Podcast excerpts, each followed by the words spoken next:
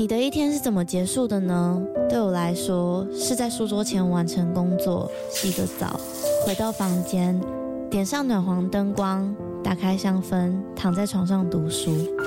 这时候有个可以稳定支撑身体的床垫真的很重要。德国 Emma Hybrid 独立筒床垫陪伴了我好几个夜晚，习惯侧睡的我起床也不再感觉到腰酸背痛。而且还有一点很重要的是，在换了床垫之后，我们家的狗狗半夜在旁边动来动去，我也都没有被吵醒过。德国 Emma 是欧洲销量第一，获得超过七十五项国际奖项的床垫品牌。现在他们在官网有母亲节的优惠，还可以使用我的折扣码 Lily 八八八再打九折。那如果你买了不喜欢怎么办？放心，他们有提供十年保固、一百天的免费试睡服务。大家好好睡吧，晚安。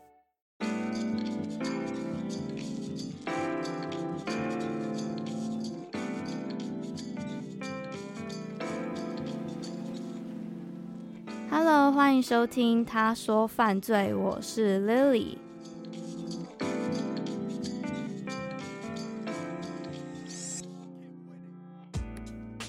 今天要分享的这一起案件呢，是发生在一九八二年，一起震惊了全美的儿童失踪案件。那在这件事情过后呢，不只是促进了美国成立了失踪与受虐儿童救援中心以外啊，甚至也让所有的家长改变了他们对于社会安全以及儿童买卖的认知。这一起案件应该是我有史以来分享过年代最久远的案件。它也是一个谣言最多、阴谋论最多、推测最多的案件。为了收集这一起案件的资料跟整理，我花了大概有一个多月的时间吧。这起案件可能会有一点点复杂，我也尽量简化了很多。那就让我们话不多说，直接开始吧。十二岁的 Johnny Gosh 是个家喻户晓的青少年，他是社区里面的送报童。我在猜，大家可能对送报童这个职位啊不太了解，但是他的名字很直白嘛，就是送报纸的儿童。那送报童这个工作呢，其实就只是给青少年在社区里面图一个简单的打工机会而已。第一，他们的时薪比较便宜；第二，我想啊，应该也只有年轻人才愿意在天都还没有亮的时候就起来发早报。或是在下课之后闲暇之余去送晚报。那最后这个工作呢，是因为在二十世纪初网络的出现，加上儿童劳动法的设立，还有家长担忧儿童的安全问题才停止的。就在大家了解了 Johnny 还有送报童的一点小背景之后，让我们来说今天这起案件的大纲。在一九八二年九月五号。住在爱荷华州 Westmoine 这个地方的十二岁青少年 Johnny Gosh，他一如往常的在天都还没有亮之前就出门送报纸了。但就在那一天，他出门过后就再也没有回家过了。给大家一个概念，在当时那个时间背景，小孩子自己出门，自己在外面玩，对父母来说啊，真的不是什么很值得紧张的事。更何况啊，这一天早上。Johnny 是出门做一件他已经习惯也已经持续很久的事情，也就是出门送早报。他当天穿着白色的长袖上衣、棉裤，配着蓝色的塑胶拖鞋，背着他的黄色装报纸用的侧背包，就出门工作了。但是这一天跟以往比较不同的是，通常 Johnny 出门送报纸的时候，他的爸爸会陪着他一起。可是今天，他就这样子自己出门去了。也许是因为这样，就刚好在没有爸爸的陪同之下，他是被坏人盯上了吗？又或是有什么不可告人的原因，他就突然消失了？Johnny 的失踪至今已经经过了三十八年，这起案件甚至还牵扯到司法弊案、儿童性侵害以及儿童人口买卖，跟一些没有被证实过的似真似假的阴谋论。甚至还有当时美国官员的丑闻，但是我得老实说，我认为有一些资料啊是非常有争议的，所以接下来要讲的这一些所谓证据或是口供的陈述，我自己是有保持着一个半信半疑的态度。我也会在事后跟你们分析我自己的想法。那因为这一起案件的资讯量非常之大，所以我选择引用的资料啊，大多都着重在 Johnny 的妈妈 Noreen 她在接受媒体采访的时候说的内容，还有一些有根据的新闻报道以及纪录片 Who Took Johnny，一样我都会把参考的资料放在 Show Note。那这一集应该会很长。我建议大家可以慢慢听，慢慢吸收。我也会尝试着讲慢一点。先让我们从案发的前两天，一九八二年的九月三号星期五开始说起。这一天，Johnny 全家人去参加了他哥哥的棒球队比赛。那 Johnny 的爸爸在事后回想起这一天，在比赛的进行中，Johnny 跟他们说想要去买一点爆米花，就拿着钱往摊贩的方向走了。那过了一段时间，Johnny 的爸妈想说：“嗯，他怎么还没有回来？”就决定去找他。结果就在 Johnny 的爸爸发现他的时候，Johnny 正在摊贩旁边跟一位警察聊天。他爸想说：“哦，好吧，你要聊可以，那你可以至少站在我看得到你的地方吗？”Johnny 回说：“好。”他爸就离开了。那过了一段时间。Johnny 的爸爸转头往那个方向一看，嗯，Johnny 又不见了。他只好又起身去找 Johnny。后来找到 Johnny 的位置是在观众席的座位底下，而且他还是在跟警察聊天。这个观众席是在美剧或是大学操场里面会看到的那一种，好几层往上增加的铁架。而当 Johnny 的爸爸发现他的时候，他们是在铁架的最下面，蛮奇怪的吧？所以 Johnny 的爸爸就要求他一起回到观众席坐好。那这个故事我们就先停在这里。至于为什么我会用这种家庭之间发生的小故事当开头呢？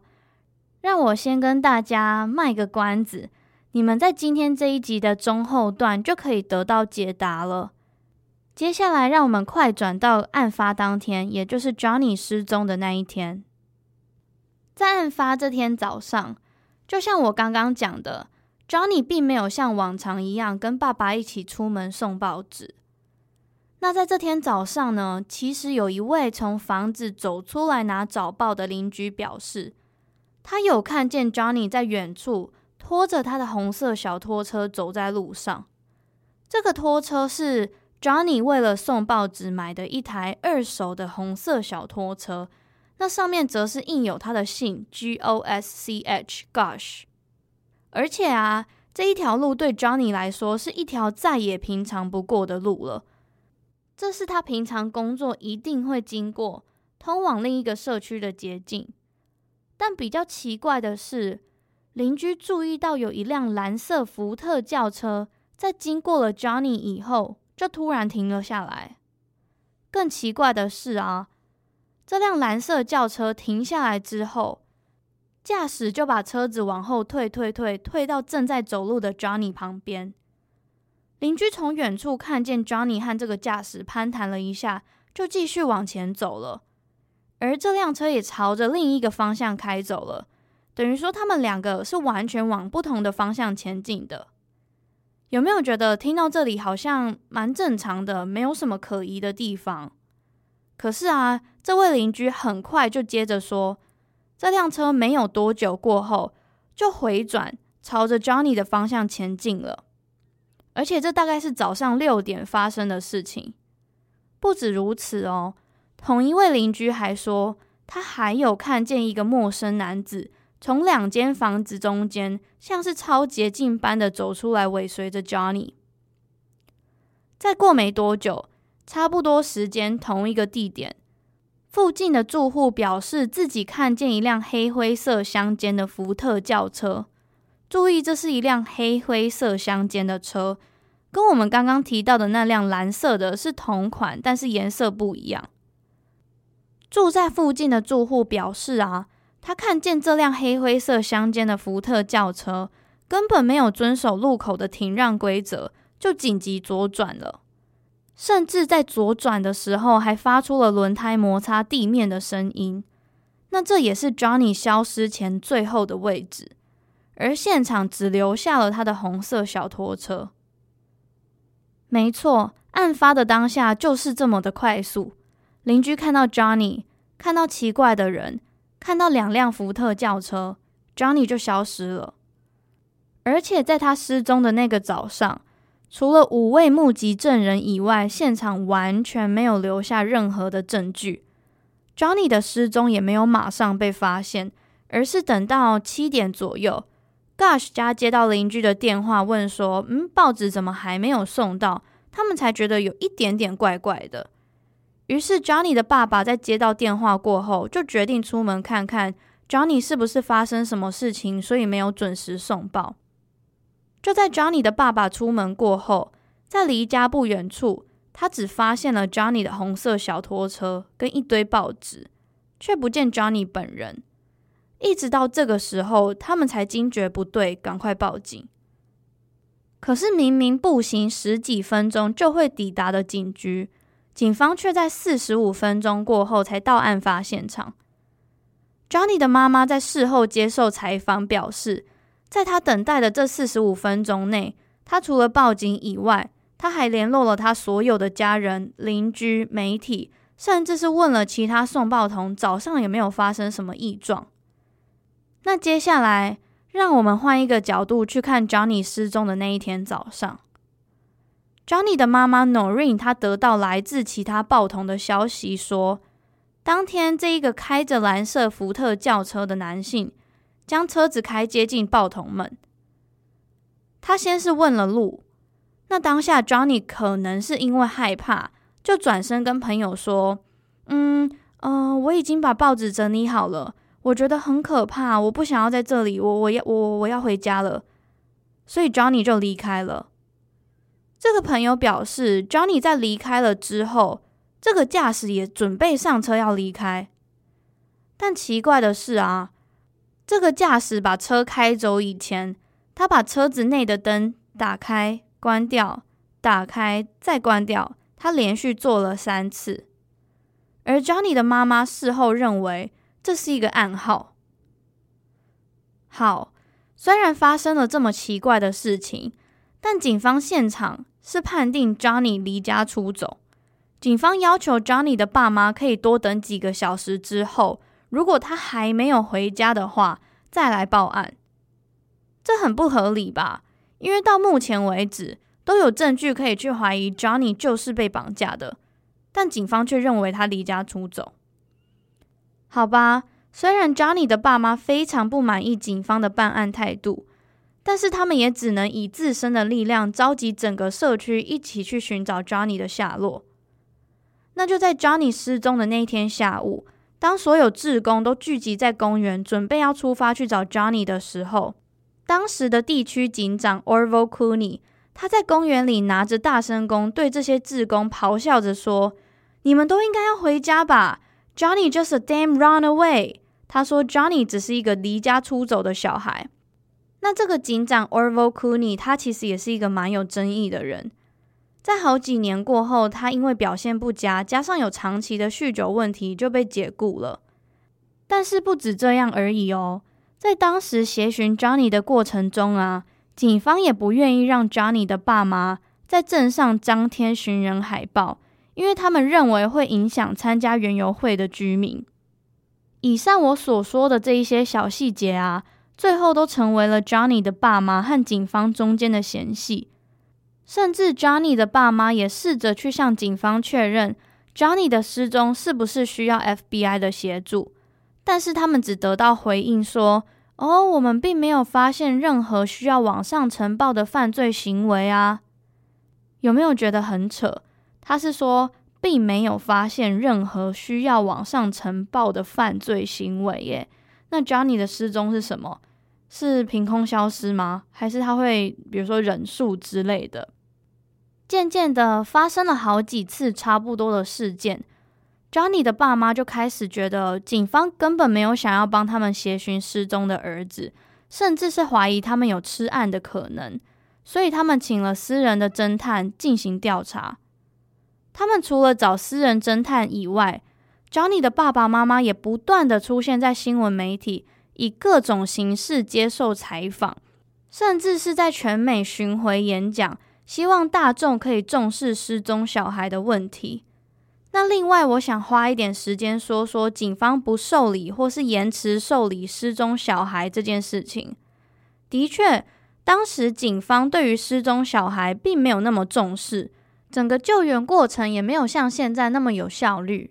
但是注意哦，这是一九八二年，安博警报出现的十四年前，当时也根本没有所谓的什么网络，通话也不像现在一样发达，家长也比较没有危机意识，就有一点像现在老一辈的人会说：“哦，以前台湾乡下治安很好，晚上睡觉都不用锁门的这种概念。”但就在 Johnny 失踪了两年过后，一九八四年。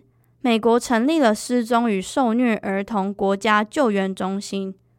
就在中心成立了以后，寻获儿童的几率从百分之六十六增加到百分之九十八。除此之外啊，Johnny 的爸爸妈妈还推动成立了 Johnny Gosh Bill（Johnny 法案）。这条法案是主张，当有失踪儿童，并且他们极有可能身处在危险的时候，警方应该要马上受理并调查。另外啊，Johnny 的失踪还推动了全美第一个儿童失踪救援机制。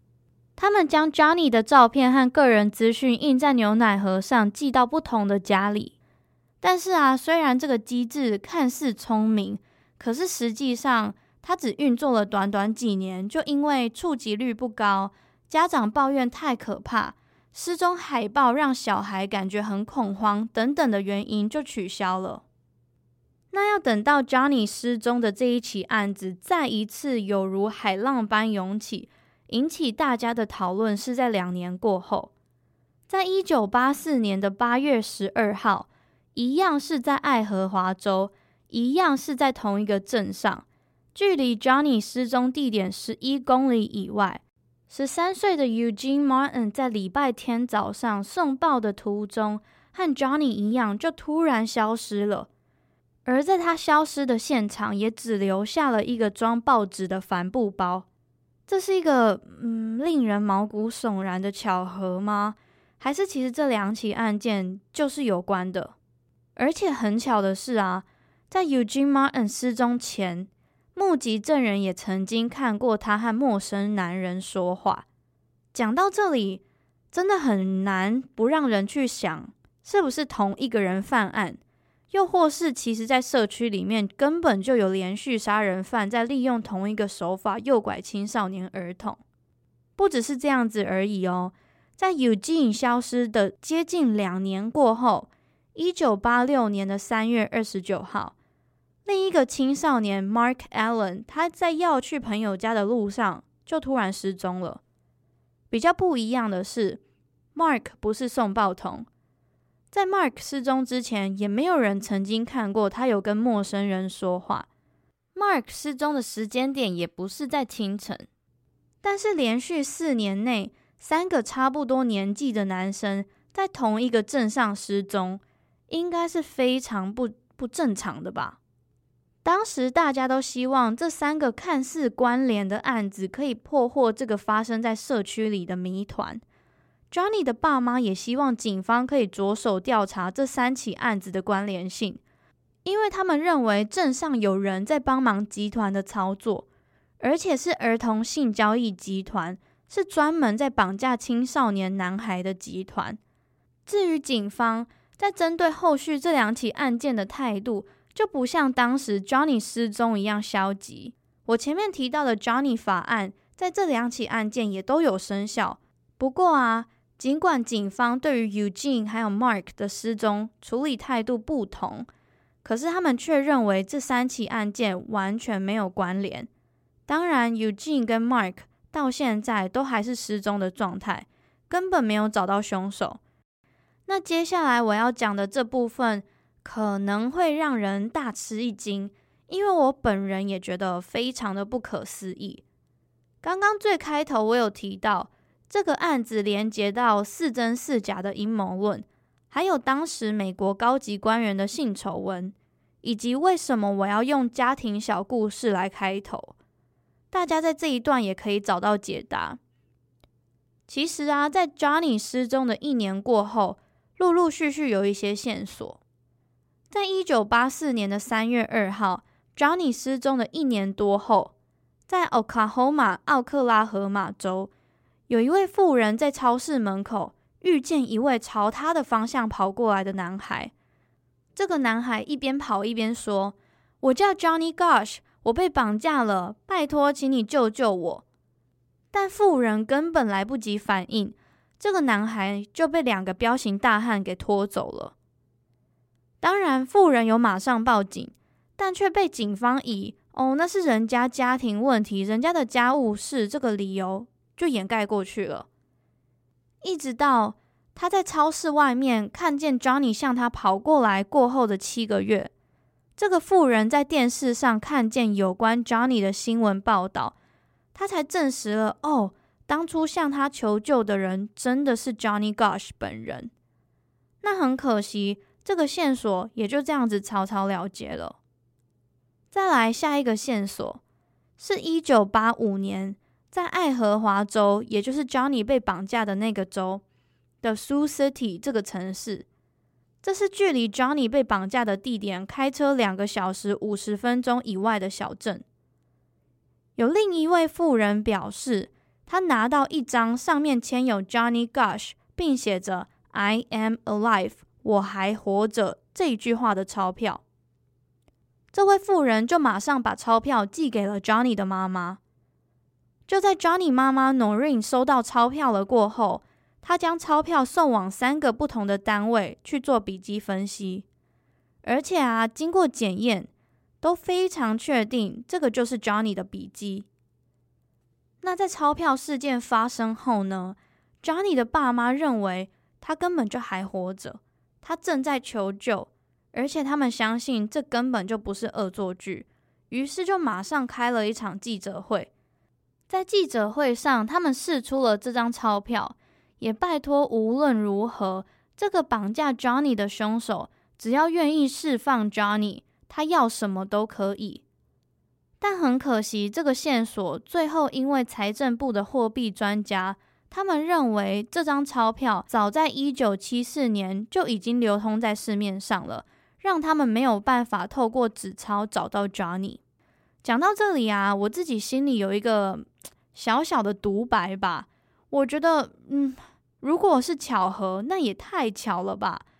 因为这件事情是发生在 Johnny 失踪的那一周，诶，怎么可能就十二岁、十三岁的小孩，他会选择在钞票上面写着 “I am alive”，我还活着，感觉写个什么“到此一游”啊，步步高升，感觉还比较有可能吧？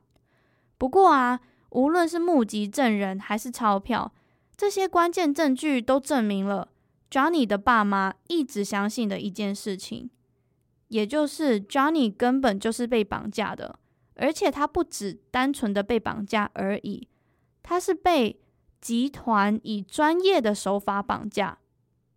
接下来，下一个最最最关键的线索是要在快要十年之后了，而且啊，这个线索不但证实了 Johnny 的爸妈一直以来的坚定。也带出了一个八零年代的性丑闻事件。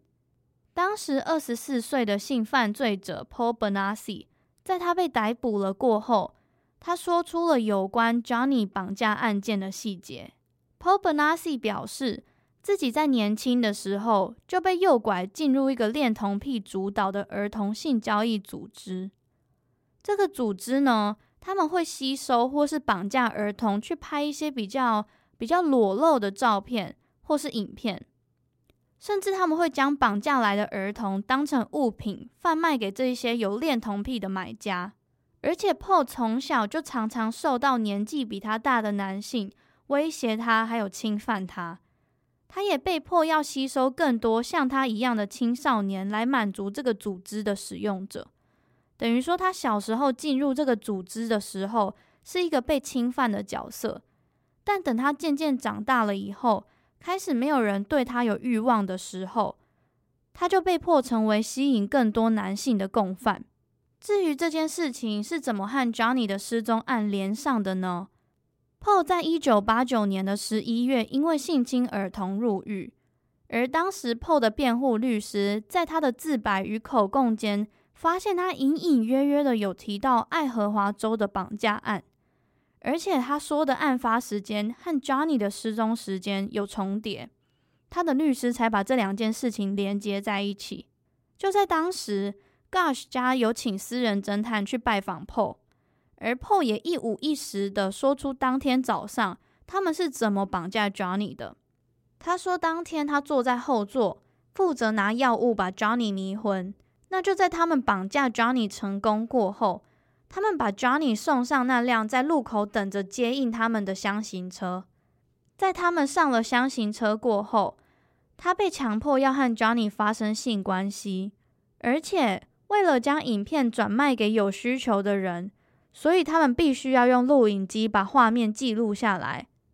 那在纪录片里面啊，Johnny 的妈妈有到监狱去拜访 Paul Bonaci，而且他还要求 Paul 把所有的事情都告诉他，包含他是怎么绑架 Johnny 的，Johnny 现在在哪里，这个集团的背后操纵者到底是谁，等等所有他可以提供的资讯。而 Paul 他也一五一十的把所有他知道的事情说出来，只是他这一次是边哭边说的。我在猜，听到这里，应该不少人会对 Paul 的故事有一点点怀疑，但是不意外，毕竟他曾经受过多次创伤，他也被诊断出有多重人格障碍。那这也是警方不愿意采纳他证词的一个重要的一点。他们说，Paul Bonacci 是个 pathological liar，病理性说谎者。所谓病理性说谎者，就是惯性说谎，大事小事都一定要说谎的人。可是啊，借由采访以及调查 Paul 这个人，当大家知道越来越多，Paul 说的话可信度也越来越高。Paul 他不仅能提供案发当天的细节，他连 Johnny 的胎记。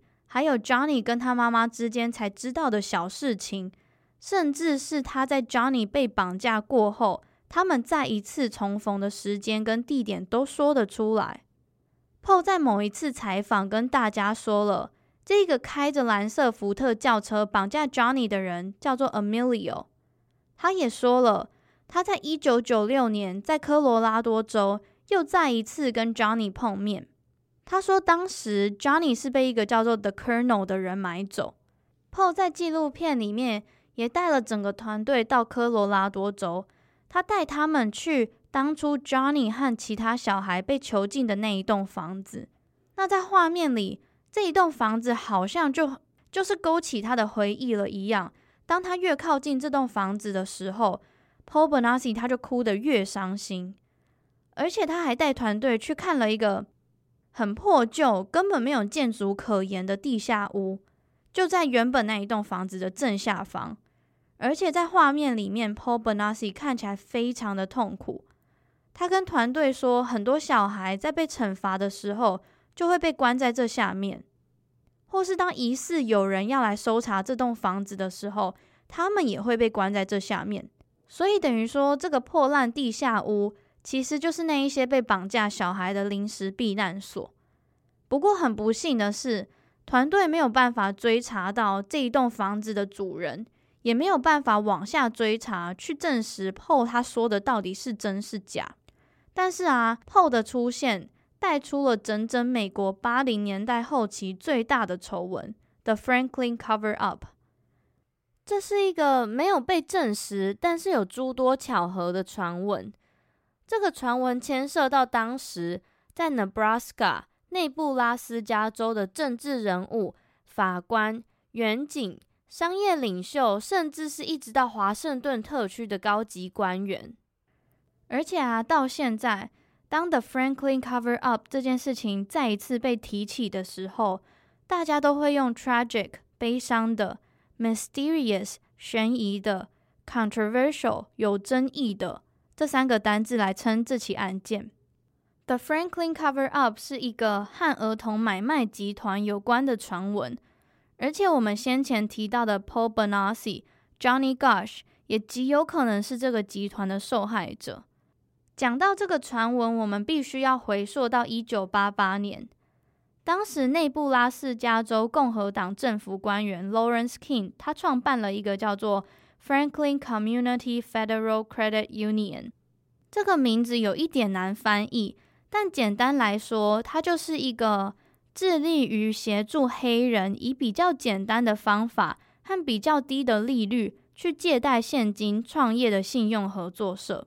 这件事情最刚开始，只是有人控诉 Lawrence King 这个创办人，他偷窃了信用合作社高达三千八百万美元而已。但是很快的，其他事件也纸包不住火的出现。当时一样在内布拉斯加州担任参议员的 Ernie Chambers，他表示自己收到有很多关于儿童性交易集团的秘密揭露消息，而消息指出啊。有很多小孩在美国境内被用金钱交易，而且它不只是一个简单的儿童买卖集团而已，他甚至牵涉了那一些在白宫里面工作的高级官员们。这些高级官员们会把小孩当成物品在买卖，而且啊，在有人出来爆料过后，有好多好多曾经涉及此案的旁观者、受害者、目击者。都出来指控，并且给予很多很多的证据，但是在经过两年的搜查，最后法院表示这件事情是 carefully crafted hoax，小心翼翼的、精心制作的恶作剧。甚至啊，当时新闻媒体也不愿意报道这件事情，因为跟这个丑闻有相关的人都是有钱有地位的人，他们可以花钱解决问题。也可以用权力摆平事情，甚至是在当时收集证据的调查队长，他也离奇的死在空难中。而最后呢，这个创办人 Lawrence King，他只因为贪污被判了十年的有期徒刑。至于为什么我会说 Paul 跟这个丑闻有关系呢？因为他就是这个儿童性交易集团里面被判刑的两人其中一个人。除了 Paul Bonacci 以外。另外一个被判刑的人叫做 Alicia Owen。那最后这个 The Franklin Cover Up 儿童买卖丑闻有被拍成纪录片，叫做 Conspiracy of Silence。据说这个纪录片啊，它在准备上架的前几天突然被喊停了，而且它也变成美国史上被禁止上架的纪录片之一。不过可以在 YouTube 上面找到这一部影片啦。可是 YouTube 上面，因为它是翻拍的，所以音质跟画质都很差。另外，在这里可以推荐大家一个英文的真实犯罪 Podcast，它叫做 Faded Out。他的第一季分享了很多这个案件，或是在街访中流传的一些似是而非的真假消息。那我相信你们应该找到我为什么要用家庭小故事来当开头的解答了吧？因为 Johnny 的爸爸妈妈认为。在棒球比赛那一天，一直找 Johnny 讲话的远景也有牵涉此案，他甚至也有可能是绑架 Johnny 的人。那我来分享一下我自己对于故事后半段的想法好了。对我来说，我觉得 Paul Bonacci 他说出来的事情是非常有架构，也是非常有可信度的。我当初在收集资料的时候，当我收集越多，我真的是吓傻了。有一种走入另外一个世界的感觉，然后我就开始疯狂的看，疯狂的看。我已经很久很久没有被这种案件的走向正折到迷失自我的状态了。我只能说啊，感性的我就百分之百相信了有这个集团的存在，相信了 Paul Bonacci，相信了 Johnny 或是其他消失的男孩都是被绑架当成物品贩卖了。但是理性的我又觉得，这一起案件到目前为止也已经过了三十八年，快要四十年。那如果当时是因为警方吃案，或是因为国家考量，那都已经四十年过后了，为什么没有人出来揭露这一件事情？而且四十年过后，这一些无论是加害者，或是受害者，或是旁观的人，应该还有很大的几率都是还活着的吧？感觉就是总要有人出来说点什么，这么安静，感觉是非常不正常的，所以我会怀疑事情的可信度。基本上，我今天分享的内容，大概真的只是这一起案件的冰山一小角。我很想很想跟大家分享全部，可是第一，碍于资料收集的困难；第二，就是单集的长度。但是我相信，一定不少人有听过这一起案件，所以如果你有其他的想法，或是曾经听过别的理论，都可以私下跟我讨论。或是你跟我一样，觉得故事的后续真的是太奇幻了，你想要知道到底儿童性交易存不存在，你想要自己看资料去分析，我都可以把我所有看过的文章跟照片传给你。那讲到这里，这一起案件还没有结束，在这一集的最后啊，我想要再补充两件事。第一个是，每当有人提到这一起案件，普遍大家都会马上联想到的恶作剧事件。那这个恶作剧呢，要让我们回到二零零六年，Johnny 消失的二十四年过后，在这一年九月的某一天，Johnny 的妈妈 Noreen 在家门前收到了一个不具名的信封，而这个信封夹带了数张让人非常不舒服的照片。照片里面有好几位约莫十岁左右的青少年男孩，他们上半身赤裸，只穿着白色三角裤，双手被反绑，嘴巴咬着白色布条，身体呈下跪姿势跪在床上，而且其中一位男孩的长相长得跟 Johnny 非常的相似。Johnny 的妈妈 Noreen 也深深的相信其中一位就是 Johnny，就是他的儿子。于是，Noreen 马上把这些照片交给地区警察，并且表示他认为照片中的男孩就是 Johnny。我相信 Noreen 这时候感觉就是在大海中抓到一块浮木一样，终于有确切的证据可以证明自己的儿子是被绑架了。那同时间，报纸跟新闻也大肆的在报道。不过啊，经过警方的调查以后，他们马上开了一个记者会，跟大众说，这些照片里没有一个男孩是 Johnny，因为就在警察侦办的过程中，他们接到一通来自佛罗里达的电话。打这通电话的人表示，他是承办这几张照片的员警。这个警察说，这一起案件是发生在一九七零年左右的案子。他也曾经亲自调查过照片里面三个小孩为什么会摆那种奇怪的姿势被绑起来。那他得到的回答是：哦，我们只是在玩，所以我们拍下这些照片，没有人逼我们，我们也没有发生任何危险的事情。这一起案件就这样结案了。最后，这个佛罗里达州的员警他其实也有接受纪录片的采访。那在他被问起知不知道这几张照片的每一个人，他先是拿了另外一张照片说：“哦，有，我见过这三个小孩，他们当时跟我说什么什么之类的。”但是当他拿到那一张 Noreen 坚持认为是 Johnny 的照片的时候，他说了：“嗯，这张照片我不太记得了，我应该没有印象。”有没有觉得很很奇幻？到底是巧合呢？还是真的有警察吃案的可能。再来下一个，我想补充的是，在 Johnny 失踪过后，离我们最近的一次目击证据，而且这个目击证人就是他自己的亲生母亲 Noreen。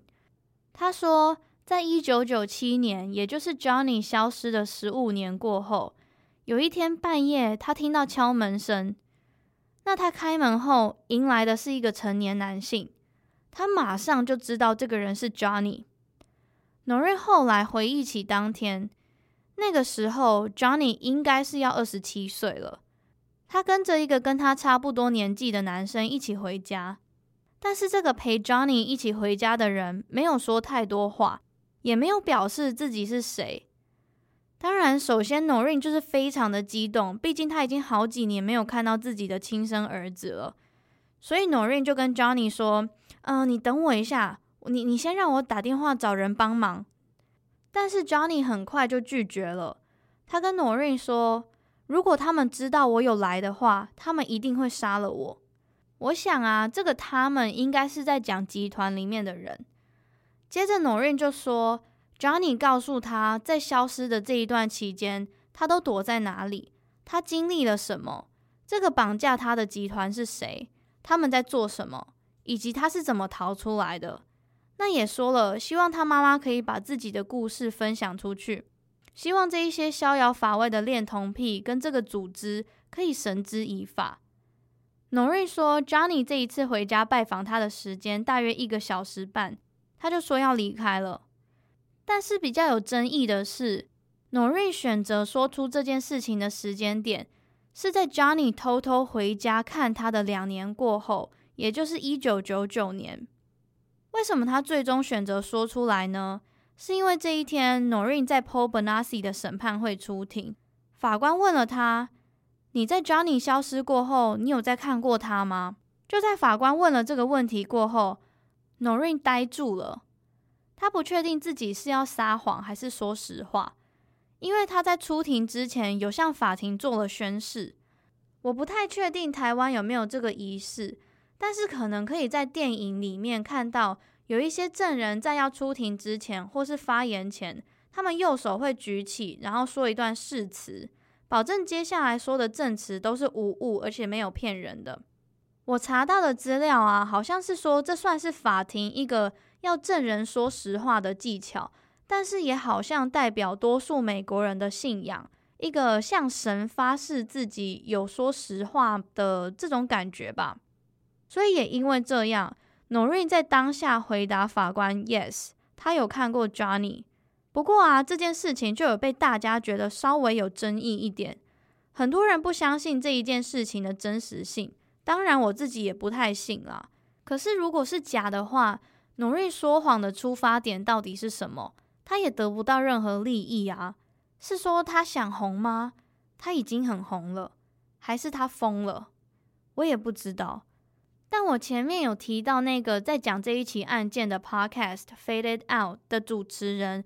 有问了很多专家，或是有曾经调查过这一起案件的学者们，他们对于 Johnny 曾经回家找 Noreen 这件事情的看法，蛮多人是不相信的。他们觉得，在 Johnny 的爸爸妈妈这么高调的开记者会，或是上节目宣传自己儿子失踪这一件事情，让 Johnny 不可能还可以活到二十七岁，他不可能那么幸运。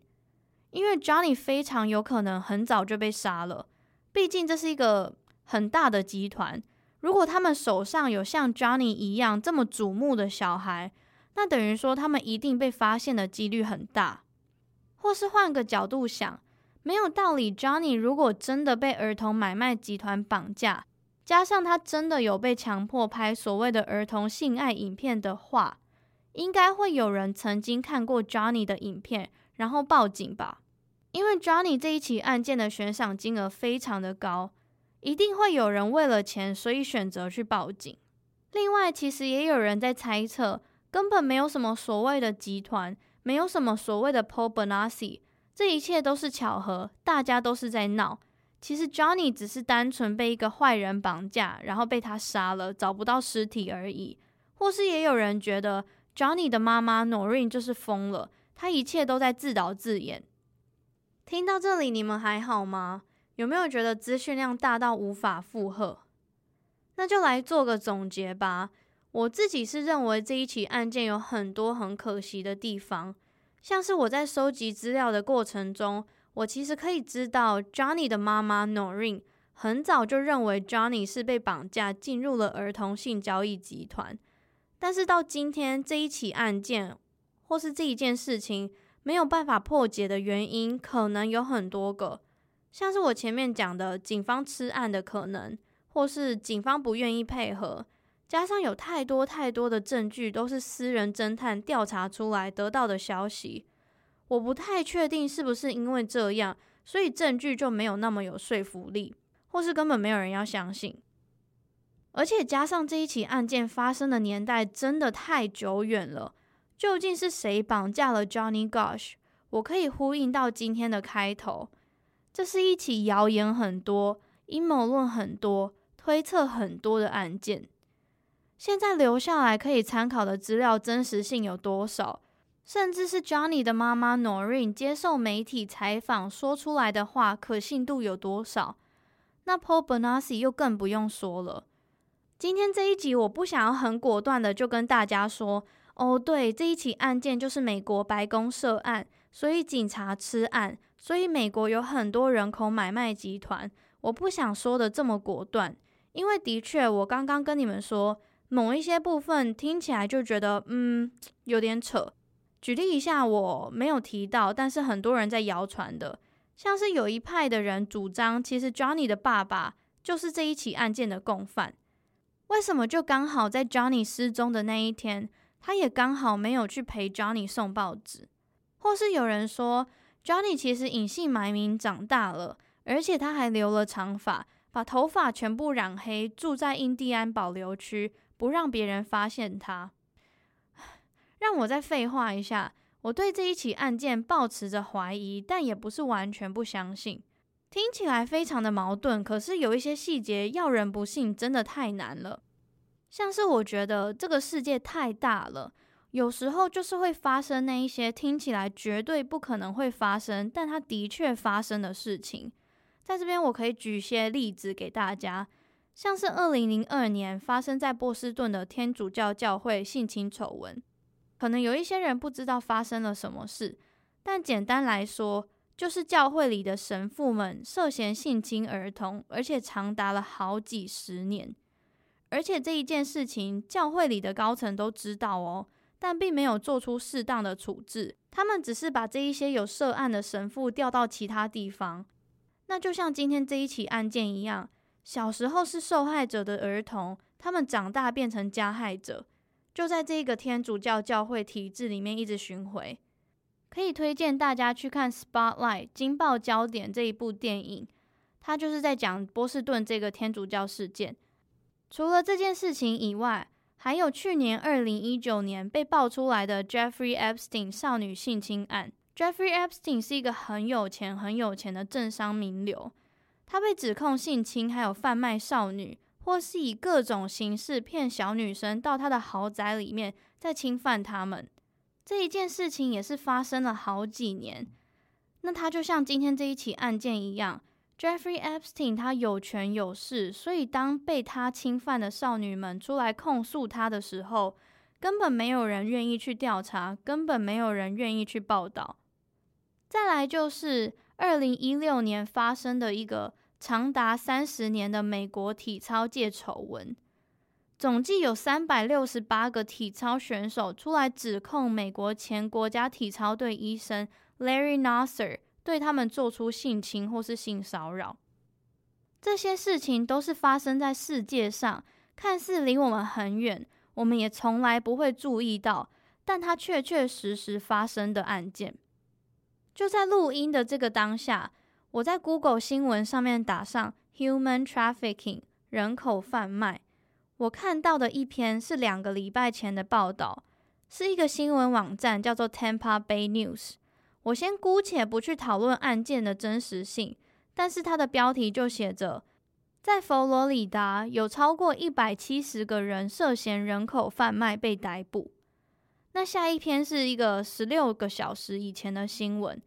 它是来自 Global News 这个网站，它的标题写着“儿童买卖冒号加拿大年轻人是性交易案件增加的核心”。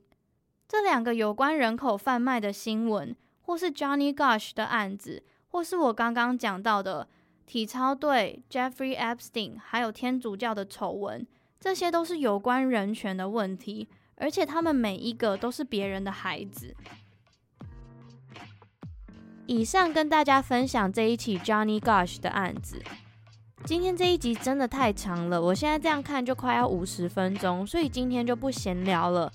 又加上我好像有一点点感冒，我猜，嗯，耳尖的听众应该可以听得出来，声音前面声音跟后面声音有一点不一样。在节目的最后，我只想要说，谢谢你们今天愿意花时间听我的节目。现在正在收听的你们，可能有一些人正在捷运通勤，在开车；有些人可能不在台湾，正在海外；有一些人可能正在经历一些很困难的事情。我希望你们在今天这一集啊，都可以得到一点爱，不是从案件得到爱哦，而是从我本人得到爱。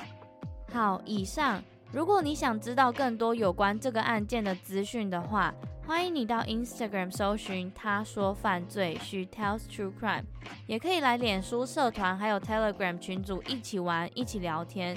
最后，谢谢你的收听，我是 Lily，我们下周一见，I will see you next Monday，拜拜。